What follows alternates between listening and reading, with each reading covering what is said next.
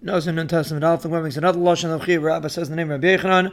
Someone takes off the hair from the base of Shechi and the base of Erva gets Malkus because of the Yubash Geves and Lasisha. The Gemara Brisa that it's only an Issa Rabbanan. The Gemara says he holds like this Tana that says that a person that removes here from Beis Shechi, Beis Erva, gets a love. And the Tanakama uses the pasuk of Liyabash Gever, that the pasuk can't be saying that a man shouldn't wear the begadim of a woman, and a woman the begadim of a man, because it already says Teyevahi, and that wouldn't be a Teyeva. So obviously it's coming to say that a man shouldn't wear the begadim of a woman and sit between women, and a woman shouldn't wear the begadim of a man and sit between men. Ablazman Yaakov says a woman shouldn't wear weapons and go out to Mulchama, because the pasuk says leikli gever alisha. If Nachman says the issa doesn't apply to a nazir since he's cutting off his hair, we don't pass like of Nachman. The Abban asked of Shimmer Abba, we saw that Birchan doesn't have hair by his base shechi. He told him it fell out because of old age. There was a person that was Mechoyev Malkus in front of Rav Ami, and they saw he had hair by his base shechi. Rav Ami said, leave him alone, because obviously he's a Talmid Chacham. Rav asked Abchia, is he allowed to cut off the hair of base shechi? He said, it's aser. But Rav asked him, it's growing. He told him, as long as it grows, it falls out.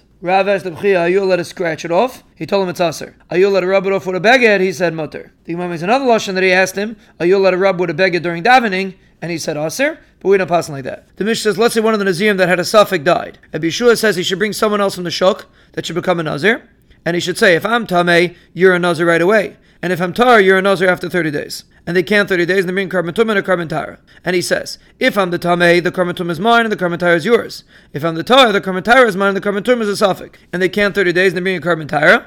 And he says, if I'm the Tameh, the Karban is mine, the Karban is yours, and this is my Karban. If I'm the Tar, the Karban is mine, the Karban is a suffix, and this is your Karban.